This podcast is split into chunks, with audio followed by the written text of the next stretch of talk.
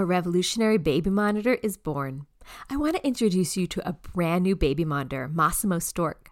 Masimo Stork Baby Monitor tracks health indicators so you can get to know your baby better. Track your baby's pulse rate, oxygen saturation, and skin temperature with a high resolution video and clear two way audio from the Stork app. While Masimo's Stork baby monitor is new, Masimo's signal extraction technology, or SET to be exact, has been trusted in hospitals for over 25 years. In fact, 9 out of 10 top U.S. hospitals, as ranked in the 2022-2023 U.S. News and World Report, uses Masimo SET as their primary pulse oximetry technology. Now, this technology is available for families at home, empowering confident parenting. Go to Masimo Stork to learn more. Please remember, Masimo Stork is not meant to be used as a medical device. Hi, everyone. I'm Deb Flashenberg. Welcome to Yoga, Birth, Babies, a podcast produced by Prenatal Yoga Center. We will be diving into everything prenatal yoga, birth, and baby related, hoping to inspire, educate, and empower you through your journey into motherhood. Thank you for listening. Hi, I'm Deb Flashenberg. I am your host of Yoga Birth Babies. And this week and next week, we are re releasing two of our most popular podcast episodes. Not only are these one of the most listened to podcast episodes when people just scroll through our feed, but I'm constantly sending out these episodes when we are talking to students in class about being prepared for postpartum. So this week, we have Healing from a Vaginal Birth with Morgan Michalowski. And next week, we have Healing from a Cesarean Birth with Dr. Sarah Reardon and Dr. Jessica Reel. So this week we have Morgan. So let me tell you a little bit about Morgan. Morgan Michalowski is a certified nurse midwife, a women's health nurse practitioner, an internationally board certified lactation consultant, doula, mother, and founder of Gravida, a postpartum and return to work program. Morgan has more than a decade of experience working with new parents. So this week's podcast, we start to talk about what is in the realm of normal when healing from a vaginal birth. We talk about, we go deep, we talk about using the toilet right after your first, after birth. Whew, that first poop, I have to tell you, it can be something. We talk about hemorrhoids. We talk about organ prolapse. We talk about your common pains like tailbone pain and sore hips. We talk about how much bleeding is too much. There's so much we go into, and so much that I feel that you will feel more confident knowing about so that as you head into postpartum, you feel well prepared. So, before we get to that conversation, I just want to talk about what's going on at the studio.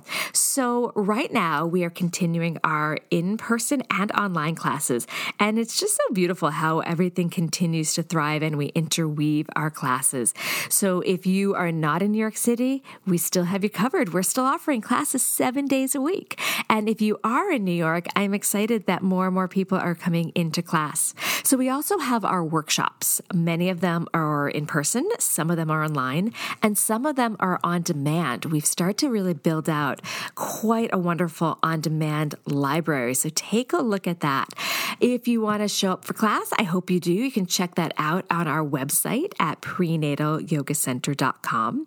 And then if you can't make it to class for whatever reason, maybe yoga is not quite your thing, but you still have some aches and pains and you still want to help your body feel wonderful during pregnancy and postpartum, head to our website at prenatalyogacenter.com and grab your free downloadable five simple solutions to the most common pregnancy pains. And again, that's also perfect for postpartum pains.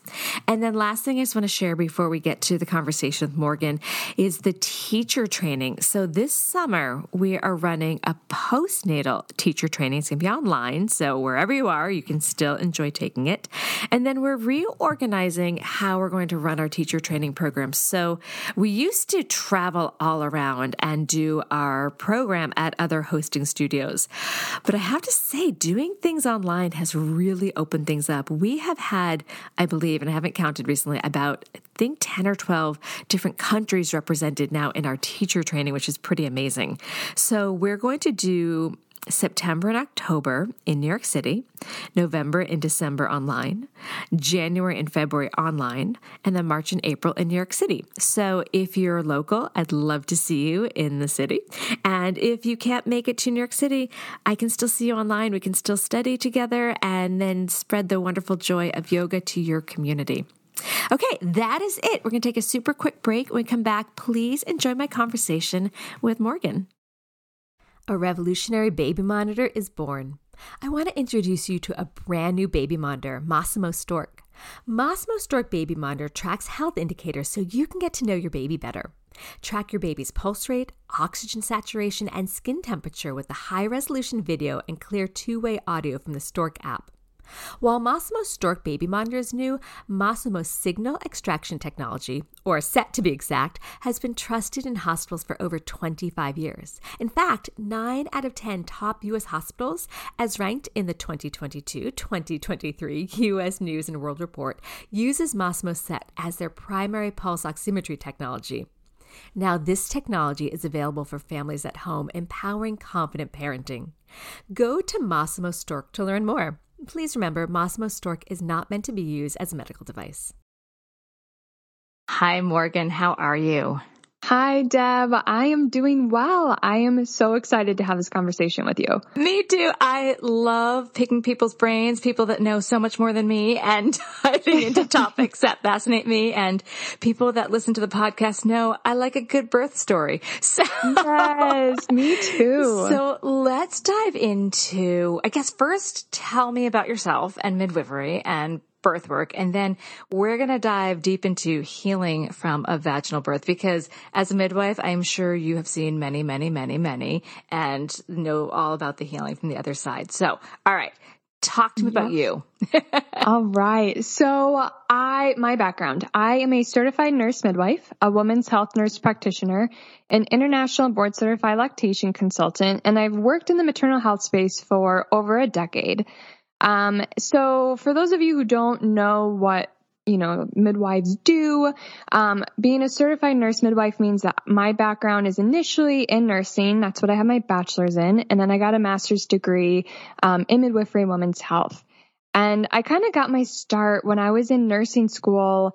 My OB professor for my labor and delivery rotation was a midwife in Africa and she was super passionate about client centered care and really trusting, you know, the birth process and honoring women and their families as they navigate, you know, this really big moment in their life.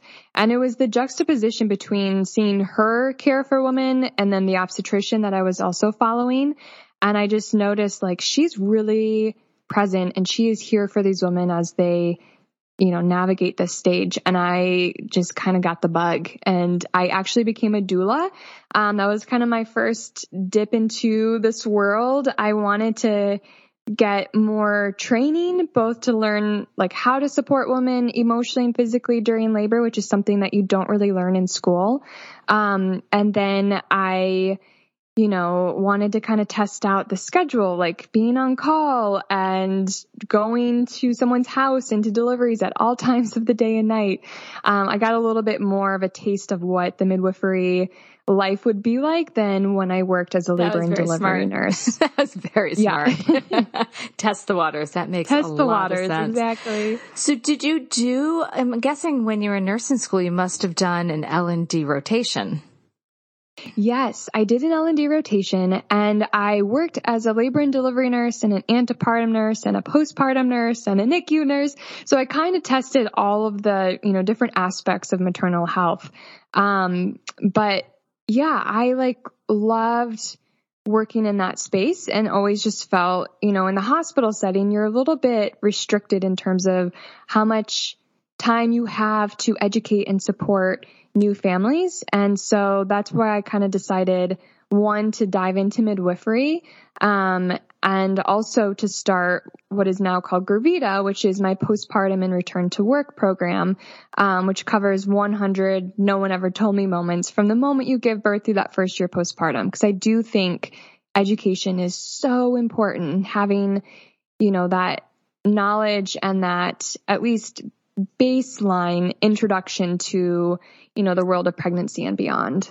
Yeah, there's so many things that people, my students will come back and be like, I, I wish I had known. And now hopefully through education, through not just this podcast, but so many podcasts out there and just, you know, there's a lot now online trying just to support people because it's a huge road to travel going through pregnancy and then transitioning into being a parent. It's, there's so much. So much, yeah. so much. So and I was like, if yeah. I'm surprised by certain things that I went through and I have a decade of experience, then what are other people doing? Absolutely. So let's dive in. Let's talk about healing from a vaginal birth. Now I'm going to do another one about cesarean birth. So people that are listening, I know you might be like, but I didn't have a vaginal birth that's okay. We'll do a cesarean one as well because they're they're different they're different healings. So let's talk about what's in the realm of normal. And I know that, you know, some people are going to come back and be like, I felt great 10 days later and some people can say I felt great 10 months later. What's mm-hmm. in the realm of normal for healing from a vaginal birth? Yeah, such a great question.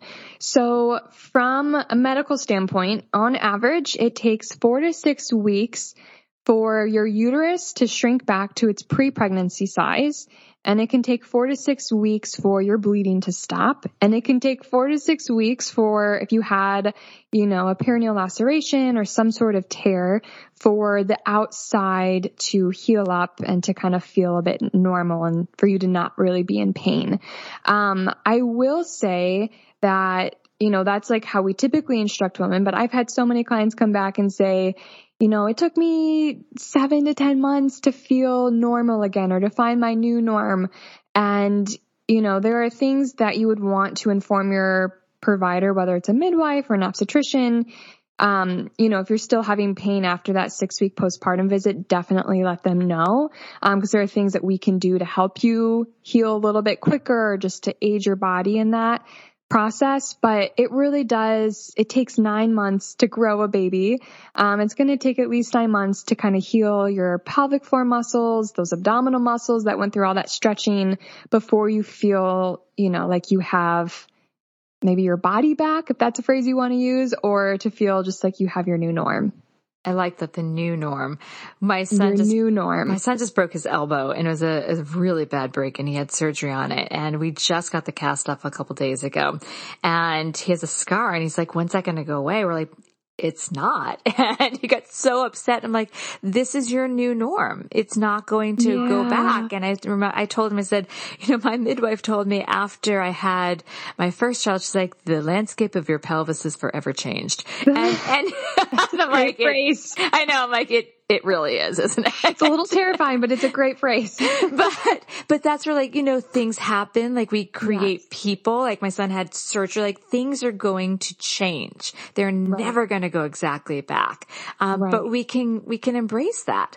So one of my favorite topics, those that listen to the podcast know, I love to talk about the pelvic floor. So let's talk about that because I remember after my first, oh my God, granted, I pushed for what felt like years. I felt like my pelvic floor was like down to my ankles. It was just like, I'm like, where? It wasn't, but it was like, w- there was so, such little support. It just was yes. shocking. And then I just remember the first time realizing I had to use the bathroom, like, oh, what's that experience going to be like? It was a little yes. terrifying. And then I want to throw into this pooping after birth is so scary. It really is. I was like, is it all just going to fall out?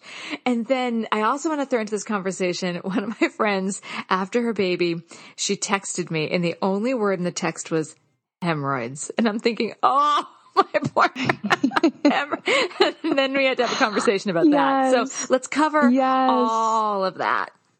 Yes. Oh my gosh. Um, such a great topic. I remember when I had my daughter and I was like 24 hours postpartum, I was like, oh my God, how many women have I seen in this position? And I had no idea.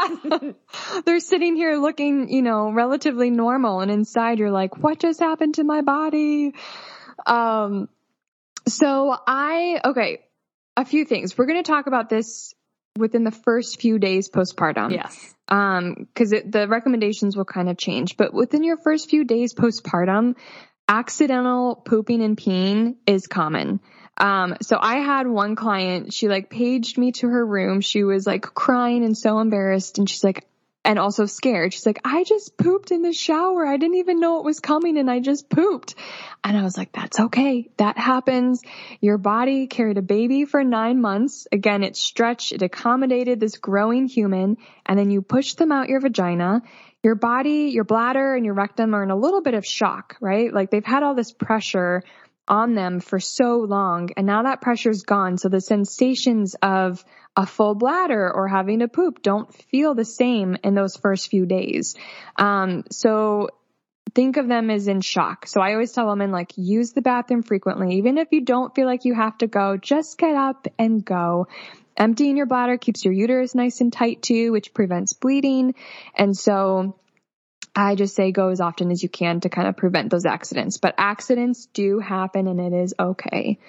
Um, you had mentioned, you know, hemorrhoids and peribottles, and there's like so many great things we can do to help ease that transition to going to the bathroom. Because I think if you tear a little bit or a lot of it, it can feel, you know, a little bit nerve wracking to use the bathroom for the first time. Like, is this going to hurt? How long will it hurt? I was terrified. I really yeah. was like, and then I remember, okay, the peribottle's going to help. And it does. It yes. really does. Yes. And it was just, it was so overwhelming to think my pelvic floors went through this trauma and now I have to come back to normal function. Right, right. And if you have stitches, you know, it feels like, and you're going poop. That's one thing I hear a lot is like, how do I poop and not like hurt my stitches? And is this okay to be pushing like this? So let's talk about that. So like yes. a peri bottle for peeing is awesome. You fill it up with warm water. You can put witch hazel in it and you spray your urethra as you're peeing. Um, and that just decreases the acidity of the urine, which makes, you know, it less painful when it touches a wound. Um, we really don't want acid on a wound. So you just want to like drink lots of water, which will also lower the acidity, and then use a peri bottle. That'll make peeing more comfortable. A sitz bath helps with hemorrhoids and it also helps with, you know, healing and bringing increasing circulation and blood flow to that vaginal tear. Um, and so that will help with healing as well. And then, you know, with your pooping, I actually have an entire guide with this and I'd be happy to share it with your listeners. It's how to poop after giving birth because this is such a common question. Um, you know, there are different things you can do like taking a stool softener, bulking up on fiber and lots of fluids. Um, but then when you're actually going to the bathroom, you know, some women feel more comfortable like putting a hand or a warm towel over their perineum while they push just to give a little counter pressure. Um, so they feel like they're supporting an area that feels kind of weak. Mm-hmm. Um, and the other thing is just to take your time. Like, you know, there's no rush to pooping. Sit there for as long as you need. Deep breathe. You're going to kind of do it the same way like you did pushing out a baby. Once that first one's over, your second and third aren't as scary. That's so true, isn't it? what about like a squatty potty? Do you think those are helpful or is it because it does kind of, it opens everything, like widens the sit bones. Do you think that's overwhelming yeah. for someone that might have just felt their pelvic floor got very stretched? Yeah, so I um that's fine if it feels comfortable. I always go back to like what feels comfortable for your body. Like having a stool under your feet definitely helps, you know, with pooping, especially if you're constipated. Um just to kind of keep that sits bone open, but it's really whatever feels comfortable to you. If that position, being in like a squatting position is, you know, feels like too much pressure, don't do it. You know, you're really just listening to your body and whatever position feels okay to you in that time. That makes so much sense. And you mentioned witch hazel could be great. That could be good for hemorrhoids too, right? Yes. Yeah. Yes. They have like wipes or you can use it as a spray. You can use it in an ice pack.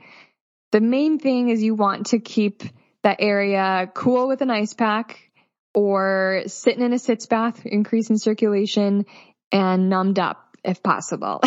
so I love the Dermaplast spray. That was like my That's best smart. friend after I gave birth to my daughter. I was like, all right, give me that spray. Let's numb this baby up. What about, I remember telling my, you know, I actually didn't do this myself, but I remember telling my doula clients about getting, um, like a huge maxi pad with witch hazel and sticking in the freezer for after. Yeah is that yeah. still recommended? Yeah, you can totally do that. I did that. I loved it. They do get pretty wet and leaky. Mm. So I say do it when you're at home, like in your bathroom, you're having 20 to 30 minutes where, you know, you don't mind if you're getting soaked because they do. That's true. They, you know, they melt. I, didn't, I didn't think about they melt. that. Yeah. Yeah. And it's different than like the pre-packaged ice packs, you know, where they, once they're done, you can just toss them and they don't really leak anything. Um, but no, those are amazing. That helps so much. What other changes can someone expect from their pelvic floor and pelvis? I know it takes a while for the bony pelvis to get back. Are there other changes that people might have not thought of?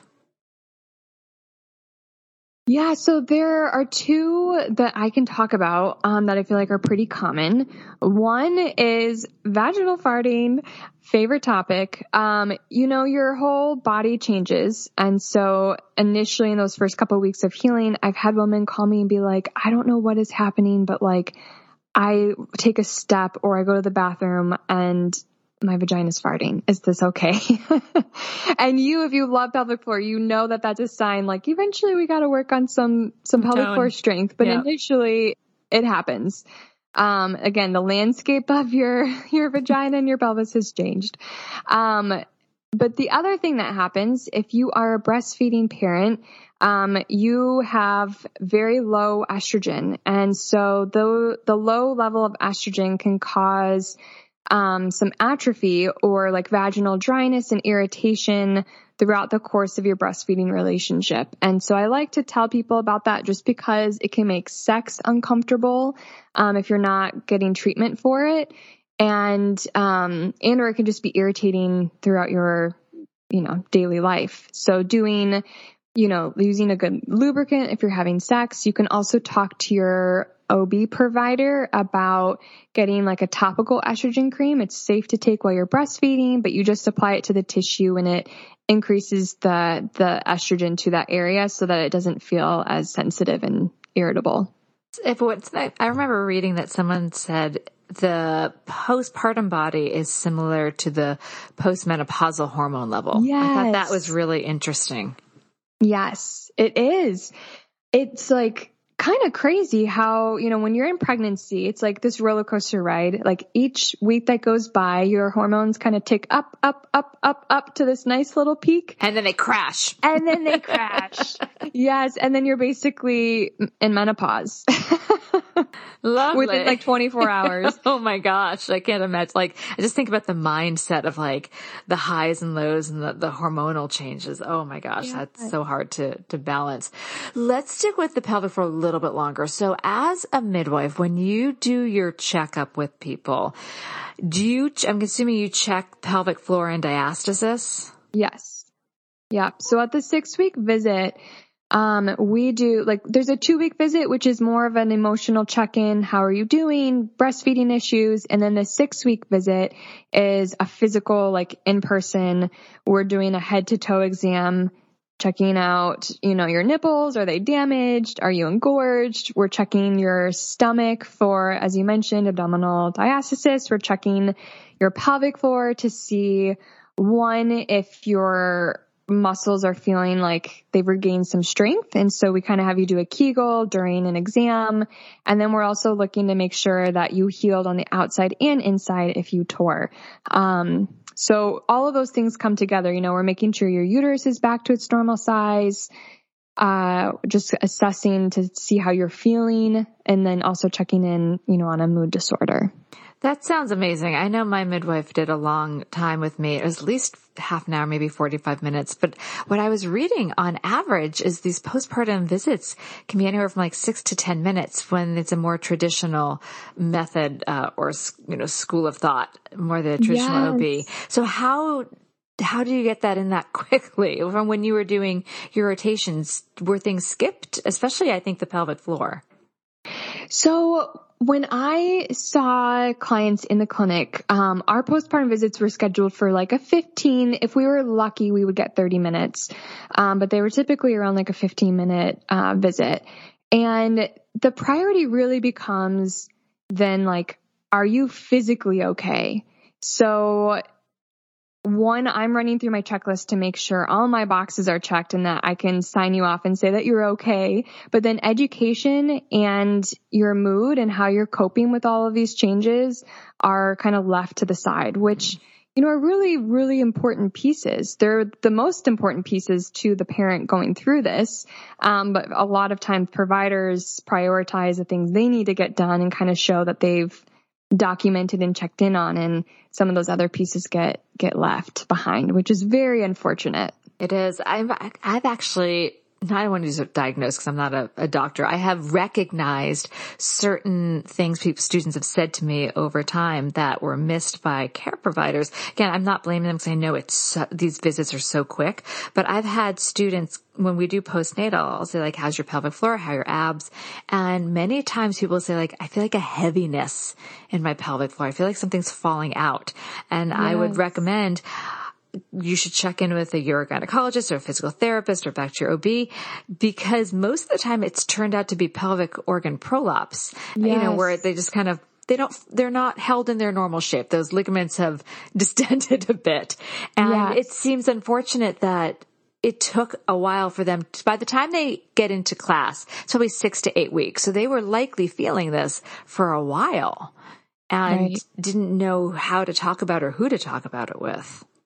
Yeah, and some of those things can happen, you know, after the six week visit. That's why I say, like, you know, when you ask, what's the normal healing process? I'm talking about it from an average, but sometimes things happen after, even when we see you at six weeks and we say, you're good to go, you're cleared, you look fine, your body is still healing. And so things can still take place, like a prolapse. Um, so I think that's such a great point to make that if you're feeling, you know, a heaviness in your rectum in your vagina, if you're feeling like you're just don't have core strength or like you're leaking urine or this vaginal farting is like not going away, those are signs that you know, we need a deep dive. We need to see what else is going on and most likely refer you to physical therapy, um, or even like you mentioned, a urogynecologist to kind of assess, you know, is this in need of surgery or can this be repaired with, you know, exercise? Yeah. Oh, I've, I've always feel for people when they when they say that. I will admit I actually had some bladder prolapse after my first, and it took me a while to face it. And then once I did, I'm like, oh, this was actually pretty easy to fix. But it was more over mentally overwhelming to have to deal with it, especially as a first time parent, or I'm just trying to function. just trying to figure out yeah. this baby and then be like, and what's happening to my pelvic floor? So I think the more we can normalize these conversations, the less overwhelming it will be to face it and have that, con- you know, to talk about it. Right, we're going to take a super quick break. When we come back, I want to talk about pelvic pain after birth because tailbones and hips, they can feel funky. Right, we're going to take a super quick break. Purchase new wiper blades from O'Reilly Auto Parts today and we'll install them for free. See better and drive safer with O'Reilly Auto Parts. Oh, oh, oh, O'Reilly Auto Parts. I'm at the nail salon. What? I'm at the grocery store. What? I'm at the combination nail salon and grocery store. Wait, she's at the nail salon and the grocery store? I'm at the combination nail salon and grocery store. Groceries through Instacart, delivered to my door. I don't have to choose between acrylics and the grocery store.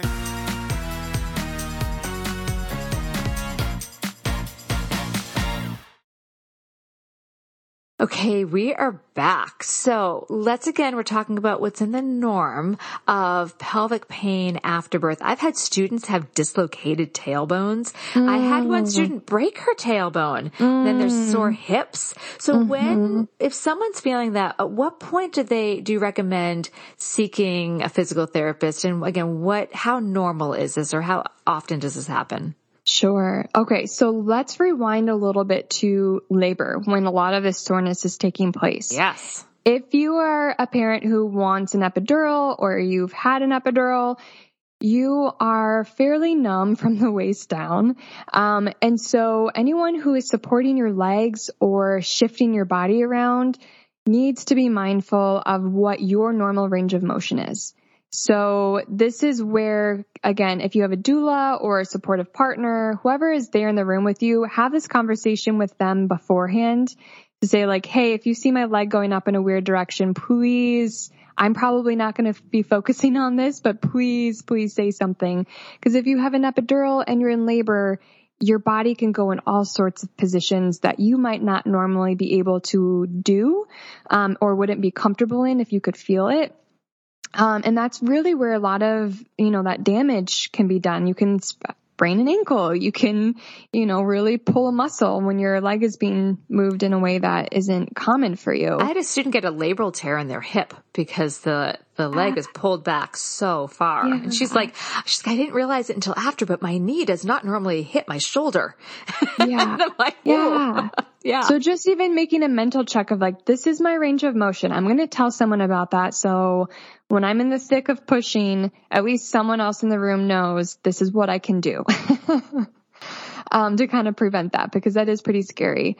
Um, that's also with your doctor. I always, when my patients are pushing, I always ask, is this a position that you work, can do not in labor without an epidural? Is this a position you can be in?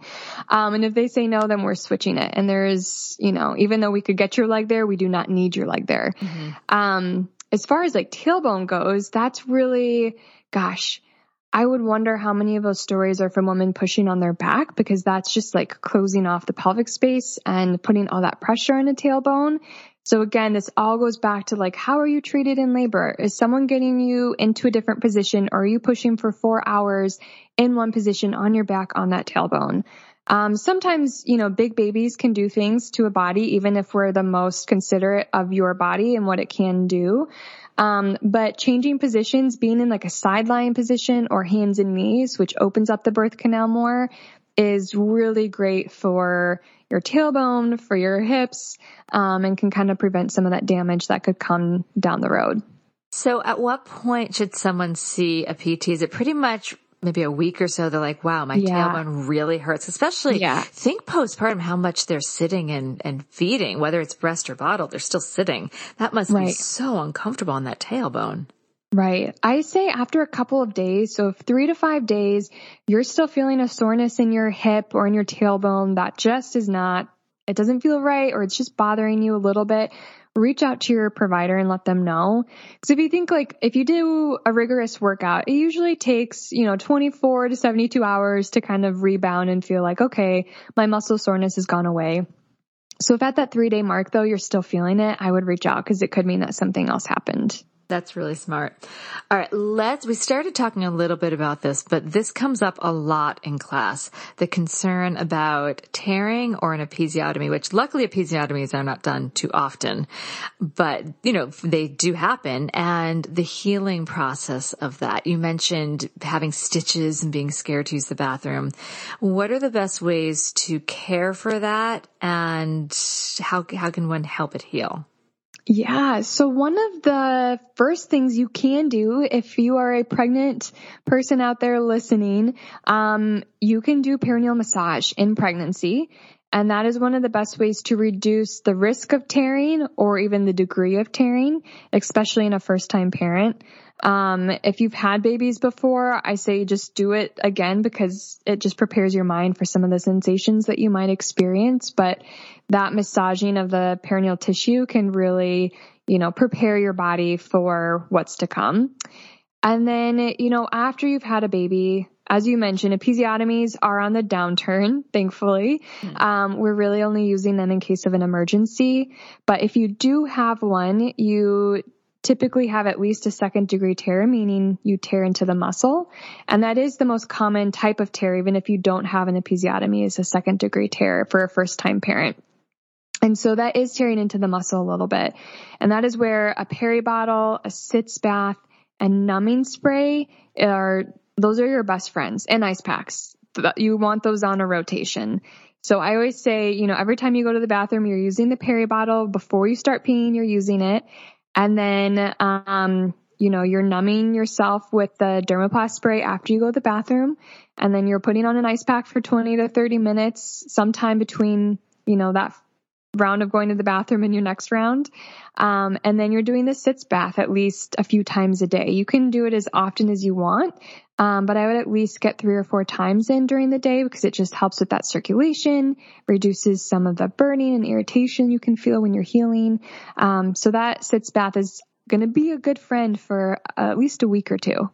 And then I was also told early in my pelvic floor training, gentle pelvic floor toning, not, not squeeze, squeeze, mm, squeeze, just mm-hmm. to bring a mm-hmm. little circulation back. What are your thoughts I on that? I love that. I love that. I always say, I'm like, one of the first things you can do after having a baby to kind of just even ignite recognition of your abdominal muscles and your pelvic floor muscles is like a good deep breath, yeah. right? Where you're activating your corset muscles, you're pulling up your pelvic floor, nothing strenuous, but deep breathing feels nice for a lot of reasons. Um, and it also is just a nice way to kind of retrain your brain to be thinking about these muscles that have been sort of offline or at least compressed for, you know, several months. What about if someone has um, uh, an episiotomy and then they're having stitches. Eventually the stitches are not there and then there's a little scar tissue bit. So do you rec- is it the same type of scar tissue mobilization that you would recommend for mm. a cesarean or just kind of let it be?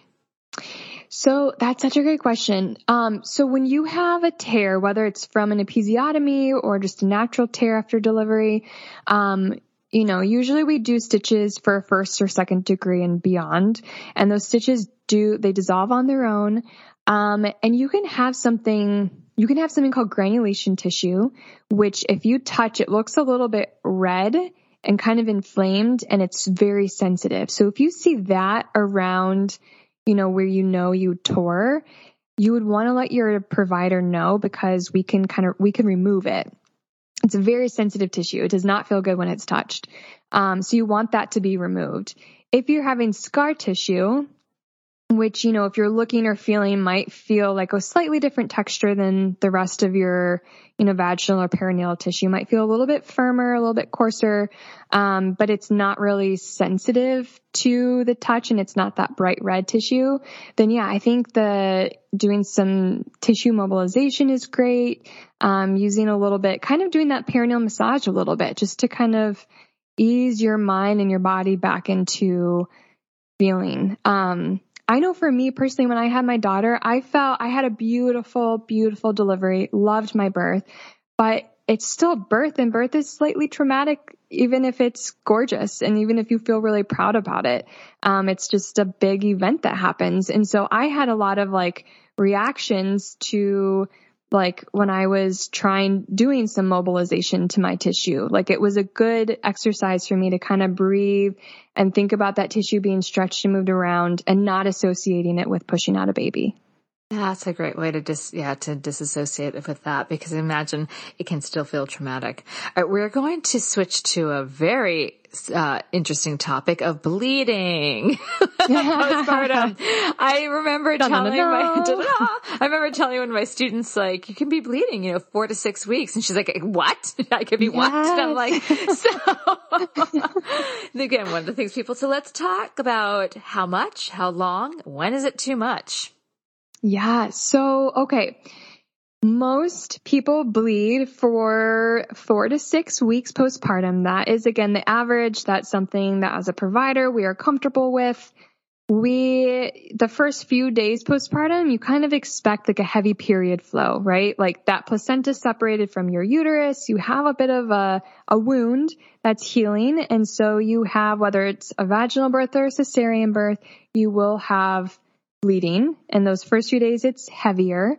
Um, the warning sign, and this is true whether it's the first few days or six weeks postpartum, but if you fill up a pad in one hour or you pass like two to three golf ball sized clots, that's a sign you want to check in with your nurse or your midwife or your OB. Depending on where you are, you'd want to reach out to someone and let them know that you're having some heavier bleeding.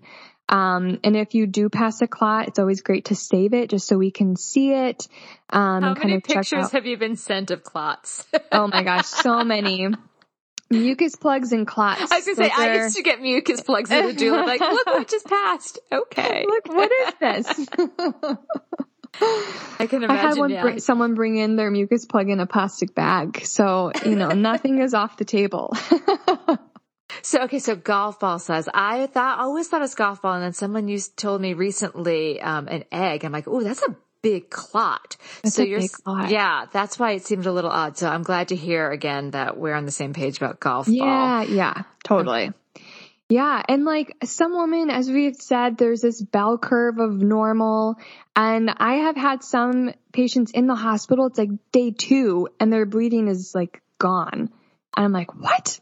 They have just a little bit of this kind of, your bleeding changes, right? Like it goes from this bright red bleeding that looks more like a period to kind of end of period. And then it kind of turns into this like whitish, creamy, mixed with a little bit of blood.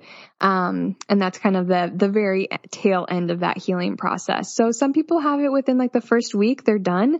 Other women, I took six weeks before my body was fully healed. Um, and one of the gauges that you can use when you're at home, if you're like, you know, how much activity can I do? Is this causing more bleeding?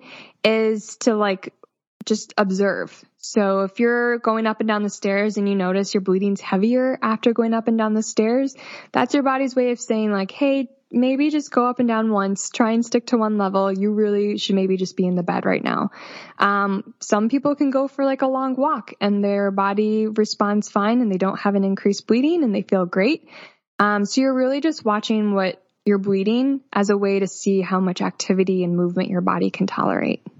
That actually, I'm going to jump ahead to one of my questions I had for later, but let's talk about that balance between moving and getting your blood flowing and knowing and reemerging in the world and knowing when to pull back. It feels like such a fine line. I know with my first, Yeah. I definitely went way too fast. I'm like, okay, I'm great. Let's go. And then my Yeah, second, I'm Me like, too. my second, I'm like, let's just enjoy. So how does one, mm. how does one find that balance? Oh gosh, that is like such a good question. I was the same way with my daughter. I wanted to jump back into life so quickly. I felt it so strongly. I was like, I'm fine. I just want to be back in the world. And I really didn't slow down and my body kind of paid for it. Um, it's what I wanted at the time. And so there's always that balance of like, you know, I, in some ways it felt really good to be active and there was, you know, a release of being able to see people and of that movement. And then I had days where I'm like, I have to stay in bed because my bleeding is heavier. I feel really wiped out. I also feel more emotional and kind of overwhelmed. So I think it is just, again, like observing what's happening for you and then tweaking it. So if your bleeding gets heavier, slow down. If you're feeling more sensitive to noise, to emotions, you know, get quiet, go to a space where you feel safe and you have people around you that can come to you and take care of you. Um, but it really is, I wish it was as straightforward as like do X, Y, and Z, but I think it's much more like cooking without a recipe. yeah. And I think it's about having people around you that can take the load for a bit, especially second or third time parents, because they're already dealing with some Yes. other kids and, and caring for them. And even first time parents, just knowing that you don't have to do the laundry and someone else can make the food. And I think it, that's where I'd say it's about prepping for the postpartum and really Yeah. getting, getting your team ready to help, especially if you're a doer. I wish I had done that more is I know I'm a doer. And even though I had a postpartum doula, I didn't let them take over and I wish I, I let them do more. Yes. That is one of my like wishes for next time. If we have another kid, I'm like, I am going to really prioritize that rest period because it is, it's like, it's hard to ask for help. It's hard to relinquish control. Um, I know I felt more like, I feel like I'm being a burden. Like I should be able, I should, I should, I should be able to do this. I should be able to manage that. You know, at like a couple of weeks postpartum, I felt like I needed to have cooking figured out with a newborn while I'm still bleeding and like breastfeeding all the time. And there are just certain expectations I had for what I should be able to do at a certain stage that I can look back on now and say that's entirely unrealistic. And not only is it unrealistic, but it's it's not going to help you get your footing. It's not going to help you get rest. It's not going to help you feel, you know, like you're in a space to really take on this new challenge. Um, but it is. It's it's we want to be able, or I wanted to be able to do it all right out do you gate. think some of that's because after giving birth, many people are on kind of this adrenaline high, and it's like I can do it, I've got this, and then they have that drop, and again, matching with the hormonal drop we talked about. Yeah, I think that can definitely play a part for sure. You have so much adrenaline coursing through your body. You are like pumped up on oxytocin and prolactin, like these hormones that make you feel like bonded and in love. So yeah, there's definitely a hormonal component to that, like, you know, urgency to get things done, whether that's a nesting instinct, you just want to like prepare your space and, you know, cook or be around people. Um, yeah, so there's a definitely a component that feels like normal, natural, hormonal, and then you know there's just some tweaking I think we have to do along the way to kind of prevent the burnout or the crash that comes. Oh yeah, I remember that crash. It was it was right around my son's um bris. We're Jewish and we had a bris, and it was like eight days after.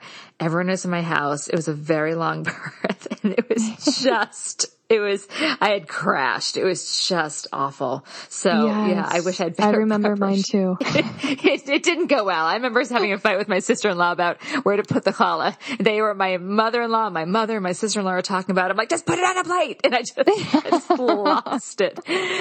One of the moments. I'm going to go cry in the closet now. Seriously. I really, I should have. That would have been a much healthier thing to do. There's one more question I want I actually, I have a couple more questions. The one I want to kind of circle back to to the the pains and aches after birth. Because mm. I think that's something that again is not often talked about. Again, I happen to have had a very long birth, so I know that's what I experienced. And when I would do follow ups with doula clients, I'd hear the same thing. And some mm-hmm. people were mm-hmm. like, my abs hurt, my arms hurt. Mm-hmm. What's to be expected? And it makes sense. Like I remember pushing and like it was a whole body experience. It was like yeah. every muscle. Is that, and again, I've heard it from doula clients, but from your experience, what are you hearing about common aches and pains? Right afterwards? Oh my gosh, all of them. Um, headaches, popped blood vessels in the eyes, sore arms, sore abs, sore butt, sore calves, sore feet. Um, I mean, like you said, it's a whole body experience. And depending on, you know, the caveat is really like, how long is your labor and how long are you pushing for? Um, if you're pushing for a long time and you had a long labor, then you're really running maybe one or two marathons and you are going to feel so physically depleted, wiped out, sore. Um, again, that's where getting like good nutrition and resting is super important, even if you're feeling that kind of post birth high. Um, if you did have a long labor, long pushing, I would, as much as you can, just stay in bed and rest, do short little walks. Um, but yeah, that's super common. If you had a fast birth, you might not have as much soreness. Um, I know for my birth with my daughter, I, I had a very quick delivery and I wasn't, I was sore in a lot of ways, but not like my abs or my arms or my calves or anything. But I was sore for weeks after just from like holding a baby. Like I was mm-hmm. carrying around eight extra pounds in my arms and my arms felt sore from carrying her. My shoulders were sore from like not getting enough you know, propped pillows when I was breastfeeding. And there are just so many different ways in which our bodies have to shift around this new human, whether it's pushing them out or carrying them or feeding them. Um, where I had sore feet and sore shoulders. And yeah, it was probably a few months before I felt kind of normal. And I guess that's another thing to touch on is you have the relaxin hormone that we, you know, talk about in pregnancy a lot that kind of shifts our gait, it shifts our ligaments. It's still coursing through your body for like four to six months postpartum. And so you do have some of these adjustments that can cause soreness and, and misalignment, um, in your, in your joints, in your back, in your shoulders. So physical therapy or seeing a chiropractor, getting a massage are all really nice ways to comfort your body. Yes, absolutely. Well, speaking of that comforting and also nourishing, I remember my midwife having me right before, maybe four to six weeks before my due date. She's like, have some bone broth. Let's really look at nutrition. What do you offer to your clients to prepare their mind and body for heading into birth as well as postpartum? Yes, I love that. Um, so in terms of preparation, like nutritionally, I do think what your midwife suggested is amazing. Like fueling up on like key nutrients like omega 3s and healthy fats, uh, you know, calcium, magnesium, phosphorus, all of these things are so important in protecting your bones and your joints. Just being pregnant depletes you nutritionally. And then you're going through this, you know, big event and into feeding a baby if you're breastfeeding. Um, you know, doing as, as much as you can to take good care of your nutrition ahead of time is really helpful. And then preparing meals. So whether that's doing a meal train to support you postpartum or prepping your own meals and freezing them. Um, but you're really wanting to pack nutrient dense meals into your feeding calendar. So you're not stuck, you know, on the couch with a baby in your arms, uh, with goldfish in your lap. So that happens, but if you can rely on others or do some prep work ahead of time, it will, you know, make you emotionally and physically feel a lot better a lot faster. What about, I remember having postpartum a lot of red raspberry leaf tea. Again, going back to the warm soups. Do you have any thoughts on some, on the postpartum nutrition? I do. I have actually a whole guide on, oh. you know, recipes and things to kind of pack into your, your calendar so that you, during those first 40 days are getting all of your nutritional needs met. Um, especially if you're feeding a baby.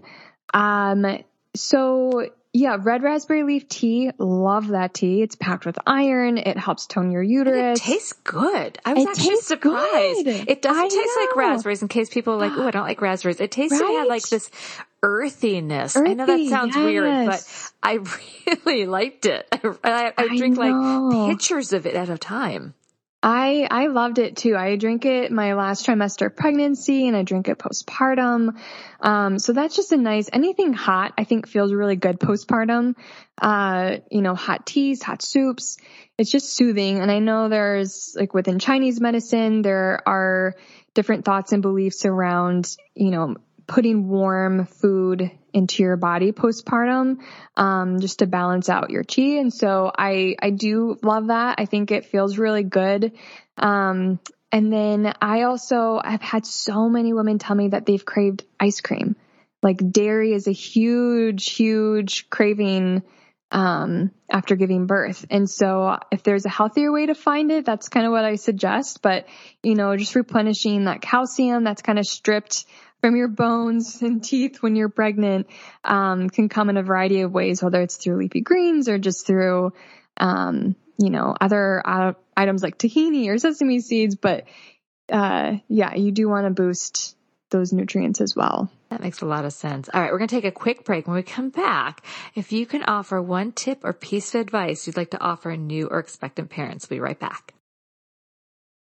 If you own a vehicle with less than 200,000 miles and have an auto warranty about to expire or no warranty coverage at all, listen up. CarShield has a low-cost month-to-month vehicle protection plan that covers more parts than ever. Visit carshield.com/audio to find out how you could pay almost nothing for covered auto repairs. Drivers who activate this vehicle protection today will also receive free roadside assistance, free towing, and car rental options at no additional cost. Get your free quote today at carshield.com/audio. That's carshield.com/audio.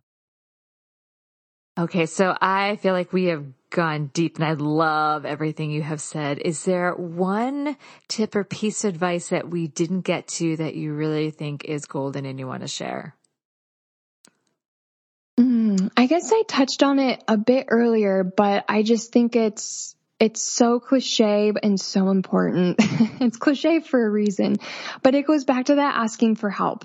Um, I have just had so many phone calls with parents, whether it's through a lactation consultation or, you know, in the hospital or several months after giving birth where they, the feeling and the thought that comes out is, I should be able to do this thing now. I should be able to manage my life now.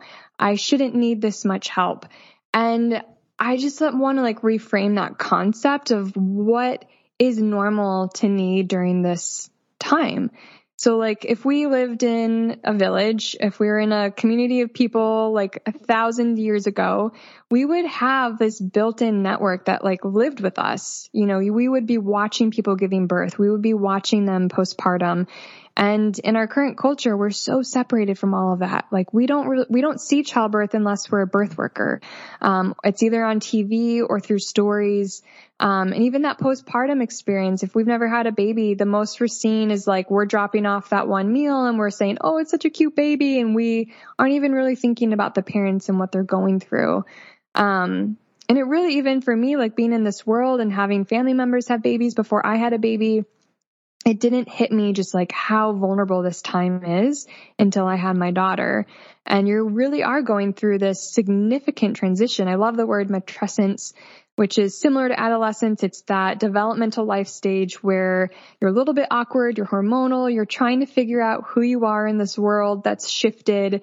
Your identity is shifting, your relationships are shifting all around this like beautiful thing you just did, which is bringing a human into the world.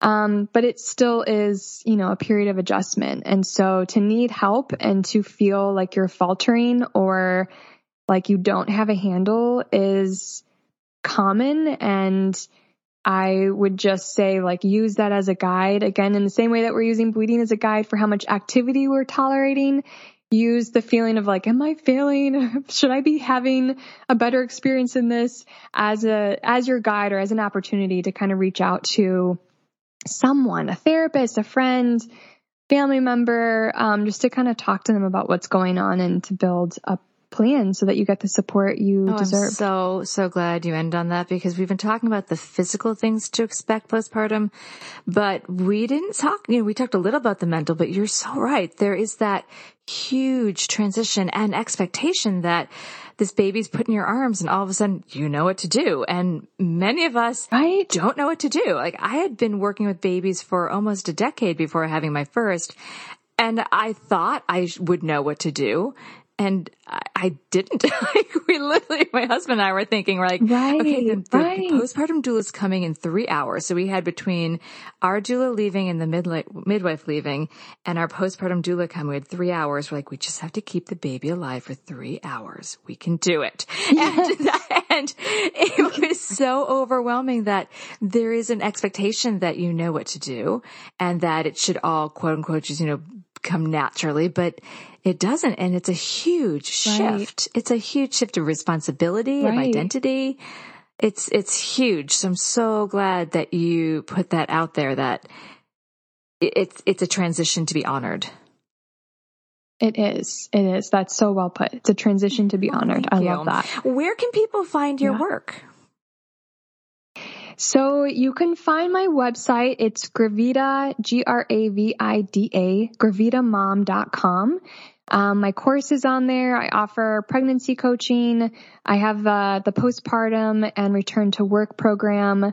And then I also teach a childbirth education class and offer lactation consultations.